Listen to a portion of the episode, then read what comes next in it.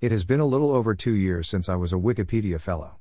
At the time I participated in that program, I was overextended, teaching three courses, one of which I hadn't taught in several years and whose notes were buried among 200 boxes in storage. Sadly, I failed to follow through putting to good use all I learned. I always thought that I might return to my Wikipedia editing lessons after retiring.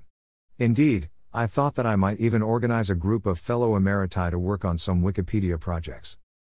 Sadly, due to the pandemic, two of my excellent Wikipedia instructors are no longer employed by the organization. And Wikipedia, like so many organizations, is feeling financial pressures.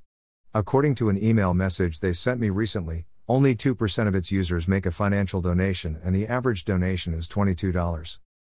The piece below was written in late October of 2018 just as I was completing the Wikipedia Fellows course I was part of. This semester I have begun to discover to what degree I have underestimated the value of Wikipedia and the degree to which it has matured since it first was created.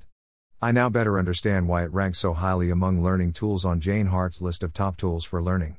Belatedly, I am beginning to respond to Mahzarin Banaji's 2011 call for action to harness the power of Wikipedia.